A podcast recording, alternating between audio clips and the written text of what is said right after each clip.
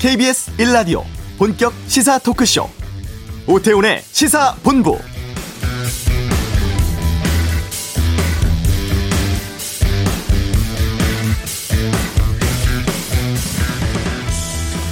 코로나19 신규 확진자 수가 밤사이 1,200여 명 증가하면서 27일째 네 자릿수 유행 이어지고 있는데요. 오늘로 누적 확진자 20만 명을 넘었습니다. 지난해 1월 20일 국내에서 첫 확진자 발생한 지 560일 만이고 누적 10만 명 넘긴 올해 3월 25일부터는 130일 만입니다.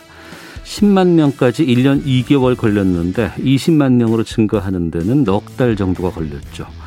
이 델타 변이 확산에다 더딘 이동량 감소, 휴가철 겹치면서 뚜렷한 감소세는 아직 보이지 않고 있습니다. 정부는 평일 검사량이 반영되는 주 중반까지 유행 추이 지켜보고 지금 일요일까지인 사회적 거리두기 조정을 검토한다고 하는데요. 꾸준한 백신 접종 확대, 또 지속적인 방역수칙 준수가 중요합니다. 힘을 내고 지혜 모아야겠습니다. 오태훈의 시사본부 여야 대선 주자 릴레이 인터뷰하고 있는데요. 잠시 후 이슈에서 더불어민주당 추미애 예비 후보 만나보겠습니다. 임대차 3법 시행 1년 됐습니다. 경제브리핑에서 평가해보고 2부 시사구말리 윤석열 전 총장 국민의힘 입당 소식 또 경기도 100% 재난지원금 지급 관련한 여권 후보들의 의견 등 주요 정치권 이슈에 대해 살펴보도록 하겠습니다. 올림픽 현장 상황 2부 말미에 도쿄 현지 연결해 알아보는 시간도 갖겠습니다. 오태훈의 시사본부 지금 시작합니다. 네, 여야 대권 주자들 차례로 저희가 좀 만나보고 있습니다. 사람이 높은 세상 또 촛불혁명 완수를 선언하면서 출마하셨습니다. 더불어민주당 대선 경선 후보인 추미애 전 법무부 장관을 연결하겠습니다. 안녕하십니까? 네, 안녕하세요. 예. 대선 출마 선언하시고 상당히 바쁜 시간 보내고 계신 것으로 알고 있습니다. 네. 각오가 좀 남다르실 것 같아요, 이번에. 네, 그렇습니다. 제가 사람이 높은 세상, 사람을 높이는 나라를 정의, 공정, 법치의 원칙으로 만들겠다라고 말씀드렸고요. 예. 어, 20세기 성장 방식으로는 이제 양극화 불평등이 심화되고 있고, 어, 그것을 근본적으로 치유하면서 어, 일자리와 복지를 확충하는 어, 그런 21세기적 새로운 성장 방식을 어, 찾아야 되겠다라는 결심이 서서 출마하게 네. 됐습니다. 네. 여당 당대표도 하셨고 법무부 장관 지내셨습니다. 그리고 네. 나서 네. 이제 대통령 출마를 선언하셨는데 네. 왜 대통령이 돼야겠다고 생각하셨습니까? 바로 방금 말씀드렸는데요. 네. 사람이 높은 세상, 어. 아, 사람 사는 세상에서 한 20년 지나고 보니까 아, 양극화가 너무 극심해졌습니다. 예. 아, 또 지난해만 하더라도 어, 잘 사는 사람 20%는 어, 부동산을 5% 넘게 더 늘렸어요. 부동산 자산을. 네.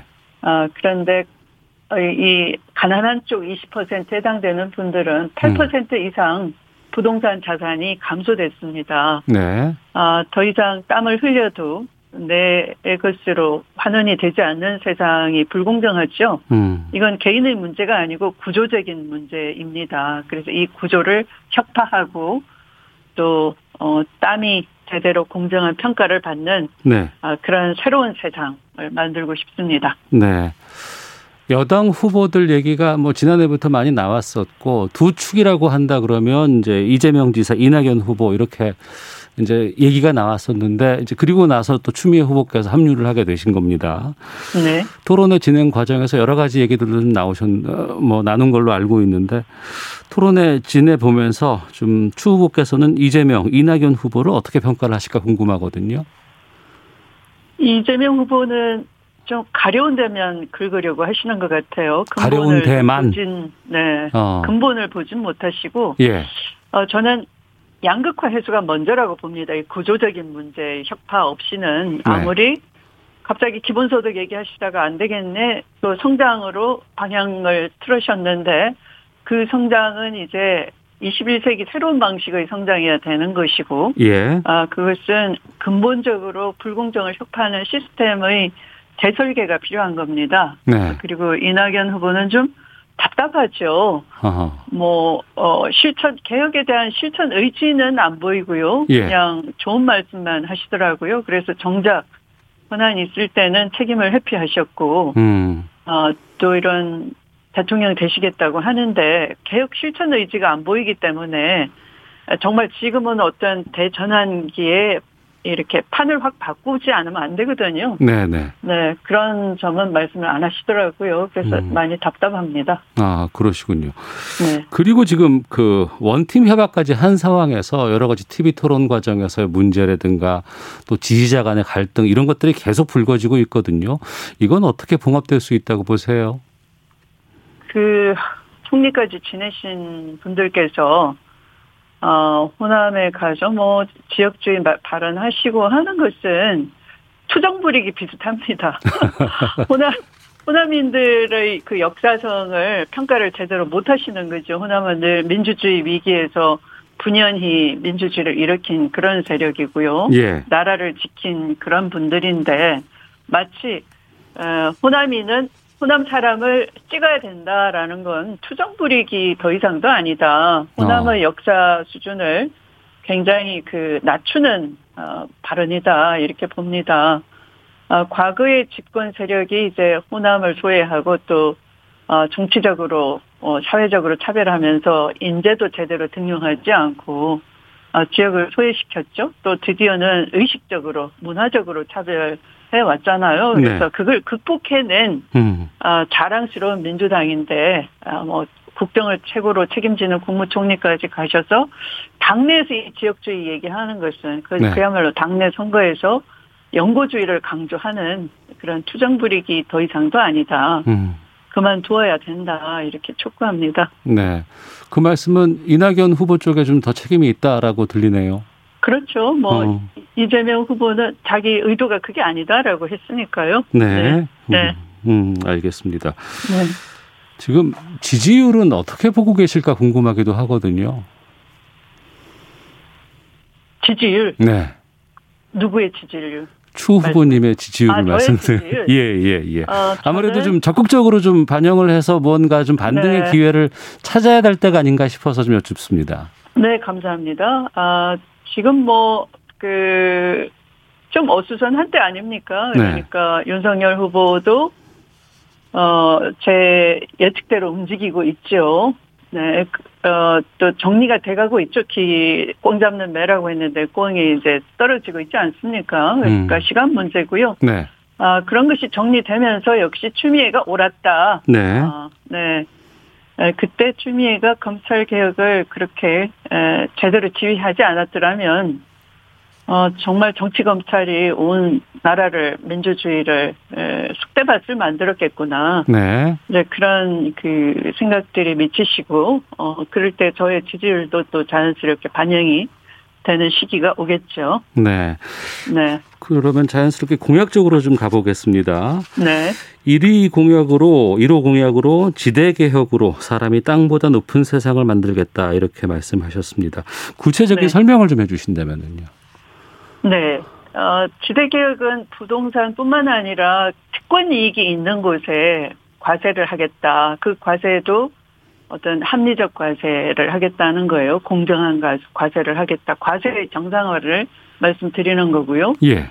어, 우리의 그 불로소득이 어, 거의 연간 한 400조 부동산에서만 물론 부동산에서만 불로소득이 있는 건 아니고요. 각종 특권적 이익에 다 불로소득이 발생하죠. 부동산 시장에만 있는 불로소득만 하더라도 연간 한 400조 넘기도 하고 뭐 그렇습니다. 추계하는 방식에 따라서. 어, 그래서 저는 이 불로소득을 제대로, 어, 거두어서, 어, 시민들한테, 국민들께 배당을 하면, 네. 이제 국토는 전 국민의 것이잖아요. 그러니까 하나의 주권 배당이라고 명명할 수 있겠고요. 또 그걸 뭐, 저는 더블 복지를 말씀드리는데, 그런 복지 재원으로도 활용할 수가 있겠고, 일자리를 만들 수도 있겠고 또 공공임대주택 재원으로 쓸 수도 있겠다 네. 그런 말씀을 드리는 겁니다. 네. 네. 어, 문재인 정부 출범하고 나서 많은 국민들이 부동산은 좀 잘 잡지 않을까 기대가 됐었는데 지금 상황으로 돌아보면은 그 기대가 상당히 못 미쳤습니다. 그리고 이제 부동산 시장 안 좋거든요. 이건 왜 네. 그랬다고 보세요? 우선 대통령께서도 대단히 안타까워 하셨는데요. 네. 좀 저는 의지가 없었다기보다 운이 좀 나빴다라고 봅니다. 왜냐하면, 아, 그냥 그 방향을, 정책을 추진하면서 방향을 잘 잡으셨지만, 아, 우선 그 돈이 너무 많이 풀렸어요. 각 나라가 양적 완화 정책도 하고. 네. 또 그, 어, 풀린 돈이 마땅한 투자처가 없었고요. 또 하필이면 또 코로나 재난이 전 세계적으로 단기화되면서 어, 하나의 전 세계적인 현상이죠. 돈이 마땅한 투자처를 찾지도 못하고 부동산 시장에만 돈이 들어와 버린 거죠. 음. 아, 그래서 부동산을 잡기가 어떤 정책을 꺼내놔도 뒤쫓아가는 정책일 수밖에 없고 백약이 무효였다 이렇게 대단히 운이 나빴다라고 생각을 하고요. 아, 그러나 지금이라도 우리가 할 수 있는 건 저는 할 필요가 있다라는 네. 거고요. 너무 그 주택 아파트 가격 이런 게 높지 않습니까? 음. 근데 우리가 어 주로 LH나 GH나 SH 이 공기업이 공용 수용 방식으로 하면서 민간 분양을 하는 방식인데 어이 택지를 조성은과 연동제로 그건 노무현 정부 때 했던 거예요. 네. 어 지금 박근혜 정부가 그 노무현 정부의 택지 조성원가 연동제를 폐지하고 어이 감정가 연동제를 시행함으로써 어, 아무리 신규 분양을 하더라도 어, 공급 가격도 높고 또 주변 부동산 가격도 또 엄청 올리거든요. 네. 그래서 택지 조성 원가 연동제로 가야 된다. 그런 거 할 수 있는 건 빨리 할 필요가 있다. 이렇게 말씀드리고 싶습니다. 네. 그리고 두 번째 공약으로는 이제 어, 신세대 평화를 언급하셨습니다. 네. 어, 한반도 청년 정상회담, 청년 평화 기금, 뭐 교환 학생과 같은 여러 가지 남북 어, 간의 신세대 간의 소통 같은 것들도 많이 강조하셨는데 이 부분도 좀 말씀 듣겠습니다. 네. 어, 사실은 우리는 그 구냉전 시대를 살았죠. 그리고 분단 체제를 해소하지 못했어요. 어, 그런데 다음 세대는 평화 세대가 되어야 하는 겁니다. 신냉전을 입구해서 미중 어, 이 신냉전은 바로 미래의 신기술을 놓고 한판 벌이는 기술 선점, 기술 표준을 누가 차지할 것이냐 네. 하는 그런 전쟁이에요. 그러면 우리가 분냉전에서는 하나의 어, 한미 동맹 아래에서 지금도 뭐 그 미중 관계가 갈등할수록 우리한테는 굉장히 힘든 난제에 부딪히는데 미, 미래 세대 평화 세대에는 네. 우리가 좀 판을 좀 주도를 해보자. 그것은 바로 이 군행전에 갇혀 있는 이 남북 관계를 지금 세대가 풀어주는 것이다라는 것이고요. 음. 그래서 이 다음 세대는 평화 세대로서 어, 서로 교류하고 어, 또 평화 기금을 통해서 어, 다음 세대의 일자리, 뭐 AI라든가 그런 연구 개발이라든가 어, 또는 그 기후 위기에 대응하는 어, 여러 가지 그 그린 뉴딜을 통한 일자리나 뭐 이런 것들 또 이런 기술 교환 이런 것들을 서로 해가면서 평화 세대로서 미래를 개척하자는 네. 그런 요지입니다. 네. 네.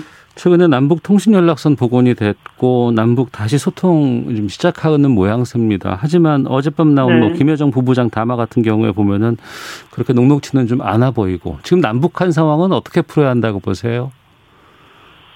우선 어제 이제 김여정 어의 그 발언으로 보면 이제 이 한미 군사 훈련에 대한 언급을 했지 않습니까? 네.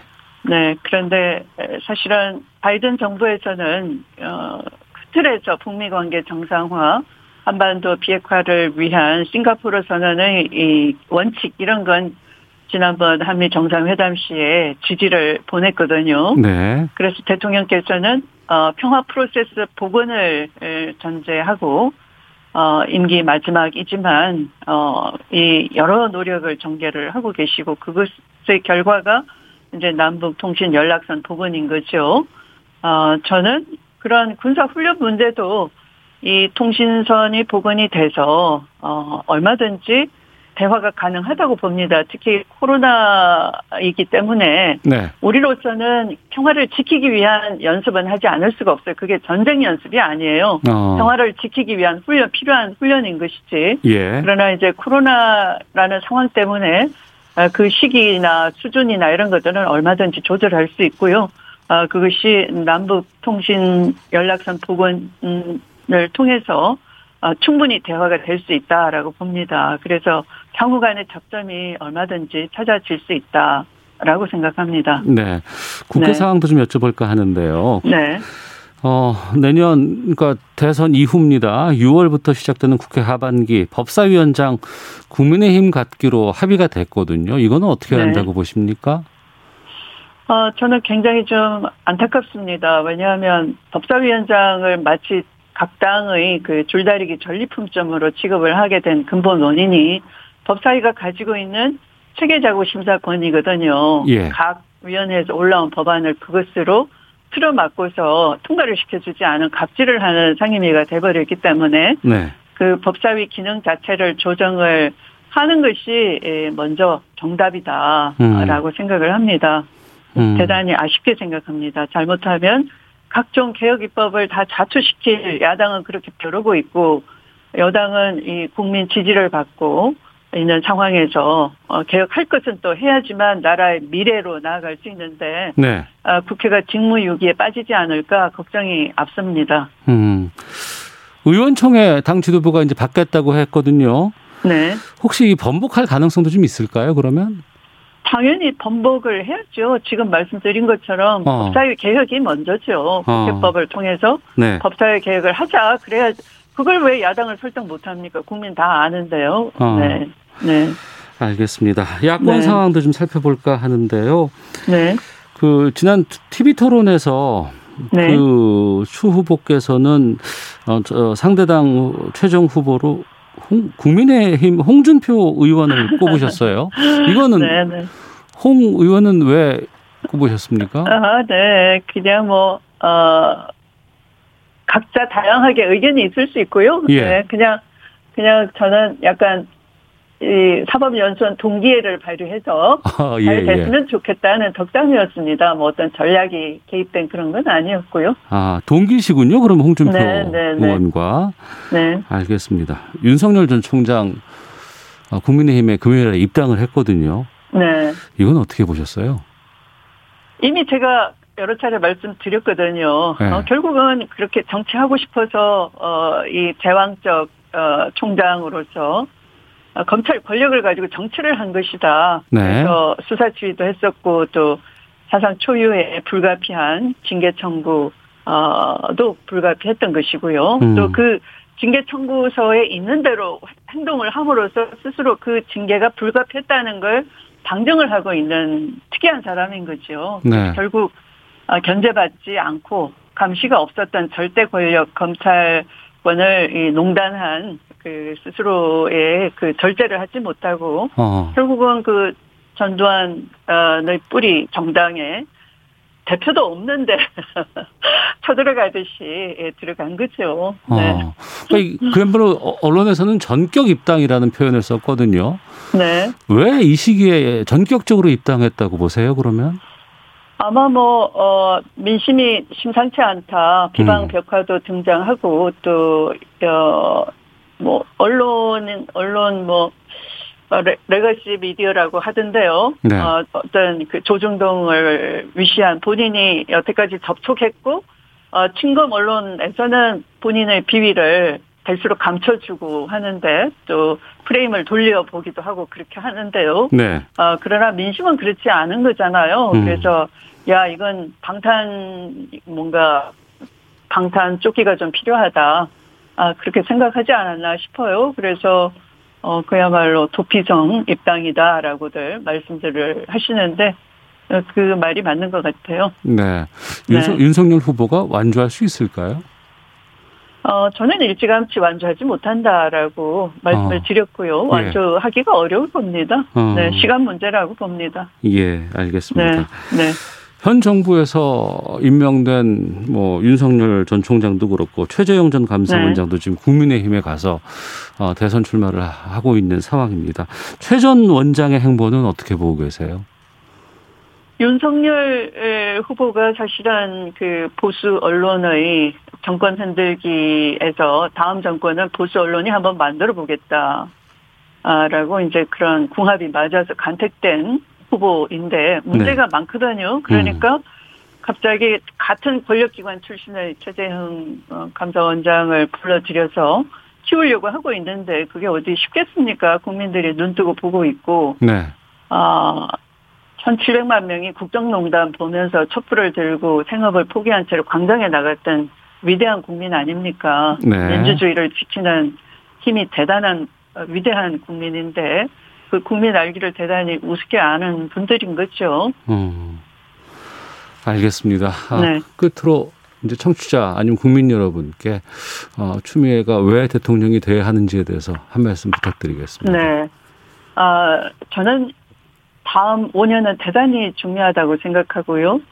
어, 미래의 운명을 가를 수 있는, 어, 우리 모두의 삶을, 어, 바꿀 수 있는 그런 그, 지도자가 필요한 시기라고 봅니다. 그래서 저는 개혁을 먼저 완수를 하고, 어, 그 위에 평화의 발판을 깔고, 어, 그 다음에 모든 생명과 생태를 보호하면서 함께 미래로 나아가는 어, 그런 어, 대한민국을 제시하고 싶습니다. 그래서 사람이 높은 세상, 사람을 높이는 나라 저 추미애가 정의, 공정, 법치, 전공법으로 만들어내겠습니다. 어, 꼭 추미애를 기억해 주십시오.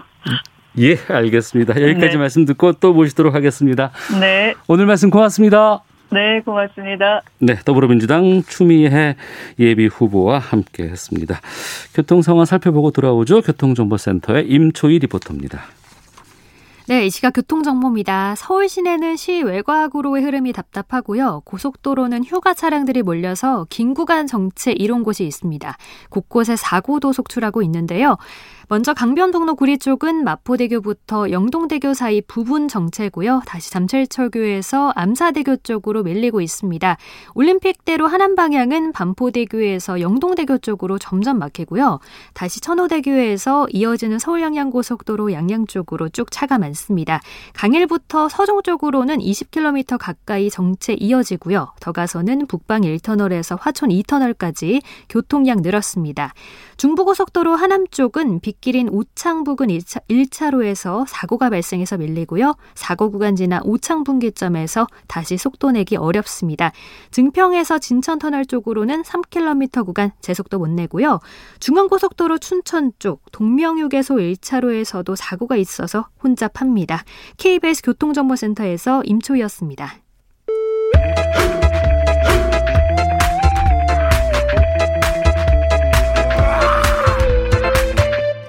오태우래 시사 본부. 네, 월요일 알기 쉽게 경제 뉴스 풀어드리는 시간입니다. 경제 브리핑 참 좋은 경제연구소 이인철 소장과 함께합니다. 어서 오세요. 네, 안녕하세요. 예. 임대차 3법 시행된 지 이제 1년 됐습니다. 평가부터 좀 해볼까 하는데 먼저 정부는 주거 안정의 효과를 보고 있다 이런 입장이에요. 그렇습니다.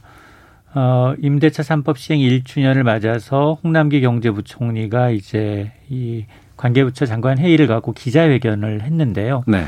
어, 임대차 3법이 시장 안정에 기여했다라고 이제 자평을 하고 있습니다.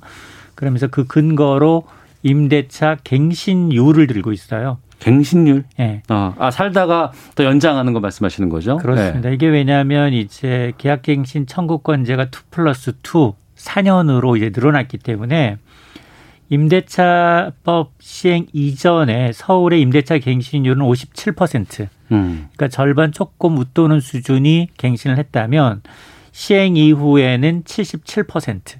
어. 10집 가운데 8집은 이제 갱신율이 좀 높아졌다라는 겁니다. 네. 그러면서 평균 거주 기간이 당연히 늘어나고요. 아, 계약 갱신 요구권 활용도 증가하고 있다라는 게 정부의 판단인데 근데 이제 이런 우려는 있습니다. 이 전세난 특히나 아, 임대차 3법으로 인해서 전세 매물이 줄고 그리고 전세의 월세 전환이 가속화되고 있다. 이런 이제 우려에 대해서 홍 부총리는 서울의 경우에는 최근 이제 전세 거래량이 5년 평균 수준을 이제 웃도는 통계를 감안하게 되면 네. 좀더 시장의 효과는 좀 지켜볼 필요가 있다라고 음. 보고 있는데 그러면서 계속해서 강조하고 있는 것이 부동산 시장의 교란 행위에 대해서는 엄정 단속하겠다는 겁니다. 네. 이 4대 교란 행위를 꼭 꼬집어서 얘기를 하고 있는데요. 어, 비공개 내부 정보를 이제 불법 활용하는 거, 또 뭐 가장 매매나 이제 허위 효과를 띄우는 거 이러면 이제 시세 조작을 하는 거죠. 여기다 이제 허위 계약과 같은 이제 불법 중개 교란과 불법 전매 같은 부정 청약 같은 것은 어, 계속해서 어 단속 강력한 단속을 이제 하겠다라고 밝히고 있습니다. 네. 그러니까 이 삼법 시행 이전에는 전세 연장률이 한 50%대였다면 이게 70%로 뛰었다. 이렇게 이제 봐야 될 것 같은데 뭐 가격이라든가 이런 실제 1년 동안의 부동산 시장 움직임들은 어땠습니까? 그렇습니다. 사실 이제 계약갱신 청구권은 이제 최장 4년까지 늘어나다 보면 그동안 이제 2년 주기로 이제 바뀌던 이제 새로운 세입자들이 조금은 4년 단위로 움직여야 되니 예. 자연스럽게 매물이 묶이는 과도기입니다. 어. 그래서 전세 물량 자체가 좀 줄어들고 있고요. 여기에다가 전월세 상한제라는 건 어, 적어도 전월세 계약 갱신할 때 5%는 넘지 말아라. 그래서 그렇죠. 예, 상한제가 있죠. 예. 그렇습니다. 근데 문제는 뭐냐면 4년이 지나고 임대차 보호 기간이 지나고 새로운 세입자가 들어올 때는 신규 계약에는 음. 적용이 되지 않는다는 겁니다. 그렇겠네요. 자, 그러다 보니까 지금 어, 집주인 입장에서는 한 번 임차인을 받을 때 아예 좀 높게 4년을 이제 묶여야 되니까 좀 높게 유지하려고 하고 또 이 똑같은 단지 내에서라도 계약갱신권을 사용한 전세주택이냐 아니면 신규 전세주택이냐 아. 같은 평형인데 전세금이 막 수억씩 차이가 나는 거예요. 네. 이른바 이런 이중 가격 현상이 이제 고착화되는 부작용이 적지 않은데 어, 그러다 보니까 이제 매매 전세금이 오르고 있는 건 맞습니다. 음. KB 주택가격 동향을 보면 임대차 3법 시행 이후 1년 동안 네. 어, 서울 아파트 평균 매매 가격은 21% 올랐고요. 음. 전세값은 같은 기간 27%가 상승을 했습니다. 문제는 이렇게 전세 물건이 줄게 되면 어, 반전세, 반월세라는 월세 비중이 늘어나면 서민들의 주거비 부담이 커지거든요. 네. 신규 계약건 세 건 가운데 한 건 정도가 월세를 낀 임대차 거래라는 겁니다. 자, 그러다 보니까 어, 서울 아파트의 경우에는 이 지금 월세 비중이 한 35%까지 올라가고 있는 상황인데 물론 이제 기존 주택에 2년 더 거주할 수 있게 된 세입자의 경우는 혜택이 돌아가고 있지만 이게 서울 서울과 수도권이 아니라 전국적으로 전셋값이 오르는 부작용은 지금 일부에서 포착이 되고 있습니다. 네. 2년에서 2년 더 사는 데까지는 5%의 제한이 있기 때문에 올릴 수가 없어서 신규로 이제 끝나고 나서 신규로 넘어갈 때는 대폭 올린다 이런 부분인데 맞습니다. 이 신규 계약에도 좀 이 상한제를 적용해야 하는 방안도 지금 논의가 되고 있어요. 맞습니다. 지금 여당 더불어민주당이 이제 새 임대차법의 보완을 언급을 하고 있습니다. 핵심은 뭐냐면 네. 앞서 제가 이제 이중 가격 아, 계약갱신 청구권을 이제 행사한 집의 경우에는 이전 2년에 비해서 많이 안 올랐지만 음. 그러나 신규로 들어간 전세 계약권은 굉장히 주변 시세에 맞춰서 올리기 때문에 네. 굉장히 가격 차이가 심합니다. 그러다 보니까 아, 이 개정안의 핵심은 뭐냐? 세임대차 계약을 할 때도 임대료 상승폭 5%로 제한하겠다는 겁니다. 아, 윤호중 민주당 원내대표가 이제 국회에서 열린 최고회의에서 어, 전월세 신규 계약을 맺을 때 집주인이 임대료를 이제 좀 계속해서 좀 상향시키는 문제가 발생하고 있다. 임대료 책정 권한이 건물주에게 좀 집중된 이런 이제 불평등한 계약 관계는 개선될 수 있도록 입법적 보완 장치가 필요하다라고 이제 직접적으로 언급을 했습니다. 음. 그래서 어, 앞서 이제 제가 이제 같은 단지 내에서도 이중 가격 형성되면서 나타나는 과도기적인 문제를 다시 이제 입법을 통해서 세임대차법의 보완을 통해서 이제 할 거냐. 네. 물론 이제 이런 가격 차이가 나는 문제를 이제 신규 계약까지 규제하겠다, 규제를 통해서 해결하겠다라는 이제 의도는 음. 이제 내비치고 있는 상황입니다. 네. 그런데 이런 것에 대해 반발도 꽤 있다면서요? 맞습니다. 여당이 이제 세임대차법의 보완을 들고 나오니까 지금 각종 이제 부동산 커뮤니티에서는 강한 반감이 표출되고 있는데요. 어, 최근 이제 몇 년 동안 이제 정부가 20여 차례 이상의 부동산 정책을 쏟아냈지만 시장에 대한 어떤 정책에 대한 불신감이 좀 골이 깊어지고 있는 상황에서 어, 심지어 이제 민주당의 싱크탱크라고 하는 민주연구원조차도 이거 만에 하나 임대차법을 개정해서 다시 신규에도 이제 임대료 상승폭을 제한하게 될 경우 음. 결국 공급이 줄어서 전세값이 또 오를 수 있다는 겁니다. 네. 그래서 뭐 실제 계약은 좀 비싸게 하고 신고 금액은 좀 축소하는 임용 계약도 성행할 수도 있고 또 임대인이 또 워낙 반발하고 있고요. 여기다가 전세 물량이 월세 전환 이 속도 가속도 문제가 이제 계속 문제가 되고 있다 보니까 이런 판단장이 만만치 않다. 그래서 여당이 아마 임대차 3법처럼 계속해서 이제 보안 수정법도 밀어붙일지 여부는 좀 더 지켜봐야겠습니다. 음, 야당의 반대는 뭐 그렇다고 하지만 민주연구원에서의 반대는 좀 의외네요. 다소 의외인데 어. 거기 논리는 그거예요. 어, 수요 공급에서 결정되는 자연적인 시장 가격과 법률로 강제된 전세 가격의 괴리가 커지게 되면 별도로 누군가는 필요한 사람 이게 지금 전세가 공급보다 수요가 워낙 많기 때문에 네. 이렇게 되면 별도로 웃돈을 거래하는 전세의 암시장 비공식적인 시장이 형성될 수도 있다라는 우려를 표명하고 있는 겁니다. 네. 3기 신도시 사전 총약 통해서 좀 주변 시세보다 저렴하게 정부가 주택 공급하기 시작했다면서요. 인기가 굉장히 뜨거워요. 아, 그래요? 예, 28일부터 음. 3기 신도시와 수도권 신규 택지에 대한 사전 청약이 본격 시작이 됐거든요. 근데 3기 신도시는 입지가 2기보다도 서울 접근성이 더 뛰어나거든요. 서울에서 30분 이내 거리에 이제 100만 아, 제곱미터가 넘는 주거단지에 한 12만 2천 호가 공급이 되는데 내년까지 사전 청약 물량이 거의 절반이에요. 6만 한 2천 호가 예정이 돼 있거든요. 이 가운데 28일부터 수도권 1차 4,333가구가 공급이 됩니다. 한 다섯 군데인데요. 3기 아, 신도시 인천 계양을 비롯해서 남양주 진접, 성남의 복정, 의향의 청계와 위례까지 들어가 있습니다.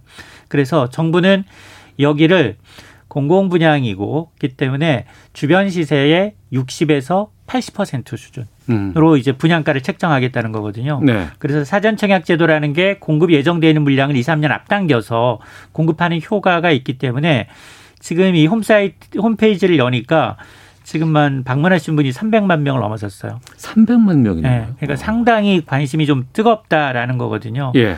그래서 이제 국토부의 입장은 이제 앞으로 계속 매년 10년 동안 수도권에 이제 물량을 늘릴 거니 이제 영끌하지 말고 어. 이제 좋은 입지에 시세보다도 좀 저렴하게 들어갈 기회가 있다라고 얘기를 하는데 근데 여기 물량 같은 경우에는 사실 일반 물량은 한 15%고요. 나머지 전부 다 특별 공급이거든요. 음. 신혼부부라든가 뭐 장애인이라든가 이런 특별 공급품 다자녀라든가 이런 부분이기 때문에 이 내용이 각각 다 틀립니다. 그러니까 네. 모집 공고를 좀 따져볼 필요가 있는데 어쨌든 이게 예정대로 진행이 돼서 공급이 되면 굉장히 큰 시장의 공급 효과가 있겠는데 LH 사태 이후 굉장히 신뢰가 떨어지면서 이 입주민 지역 원주민들이 좀 반발하는 데가 꽤 있어요. 음. 그러니까 이런 부분을 어떻게 정부가 조율할지 좀 지켜봐야겠습니다. 네.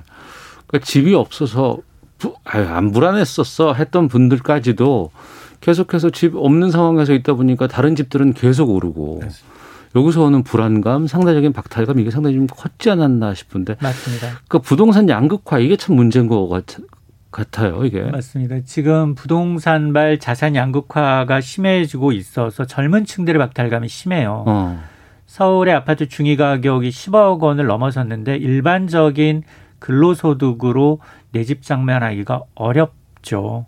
불가능하죠. 불가능합니다. 네. 그래서 소득은 정말 거북이처럼 천천히 늘어나고 있는데 부동산 가격은 계속해서 급등하고 있기 때문에 네. 자산을 갖고 있느냐, 부모님이 다주택자냐에 따라서 자산 증가 속도가 다르다는 얘기입니다. 어. 실제로 한국은행에 따르면 아, 가구당 순자산은 2015년 말만 하더라도 한 3억 8천만 원이었는데 지난해 5억 1,200만 원으로 33%가 늘어났어요. 근데 문제는 뭐냐? 소득이에요. 소득 증가가 굉장히 더뎌요. 33% 아, 자산이 늘 동안 가구당 경상소득은 13%, 한 3분의 1 수준 증가에 그쳤다는 겁니다. 이러다 보니까 일반적으로 이제 국민 경제가 커지면서 자산이 증가하는 건 자연스럽지만 그런 이제 부동산반 불로소득이 커지다 보니까 땀 흘려 일하는 노동의 가치를 훼손하고 또 부동산이 없는 국민에게는 좀 상대적 박탈감을 안기고 있습니다. 알겠습니다. 경제브리핑 참 좋은 경제연구소 이인철 소장과 함께했습니다. 고맙습니다. 네, 고맙습니다. 잠시 후 2부 시사구말리 여야 대선 경선 상황 좀 짚어보고요. 이어서 도쿄 현지 연결해서 올림픽 상황도 좀 정리해 보도록 하겠습니다. 2부에서 뵙겠습니다.